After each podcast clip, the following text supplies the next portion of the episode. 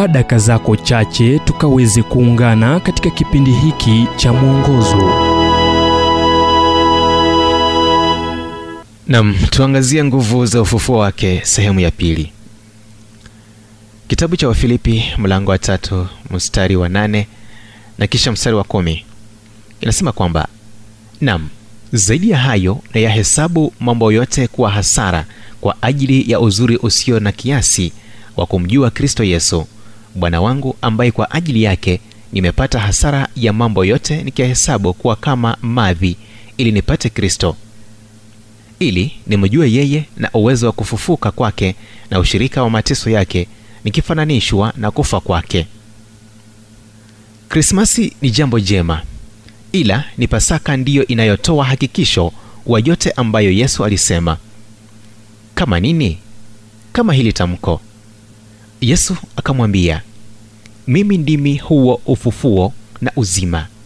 Yeye aniaminie mimi ajapokufa atakuwa anaishi. Yohane mlango wa 11 mstari wa 25 na pia amin amin nawaambia yeye aminie yuna uzima wa milele.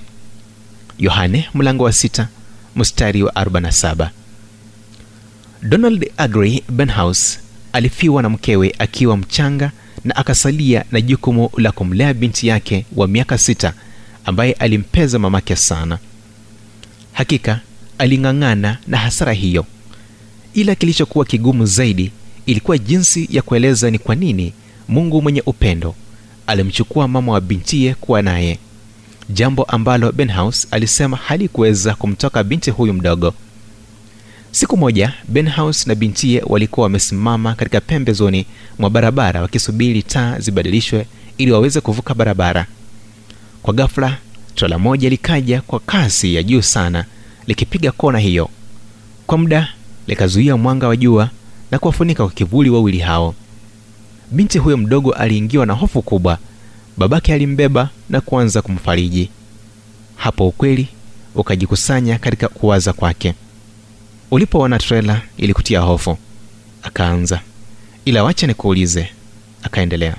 Unafadhalisha kugongwa na trela au kivuli chake? Huyo binti mdogo akajibu. Kivuli. Mamako alipokufa akasema baba. Aligongwa na kivuli cha mauti kwa sababu yesu aligongwa na trela ya kifo.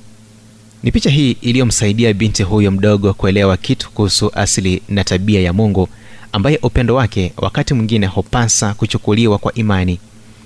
Unapompoteza mpendo wako usiwahi sahau kuwa mapambazuko daima hufuata usiku wenye kiza totoro. Ujumbe huu umetafsiriwa kutoka kitabu kwa jina strength for today and bright hope for tomorrow kilichoandikwa naye dr harold sala wa guidelines international na kuletwa kwako nami emmanuel oyasi. Na iwapo ujumbe huu umekuwa baraka kwako tafadhali tujulishe kupitia nambari 722 kumbuka ni 722 412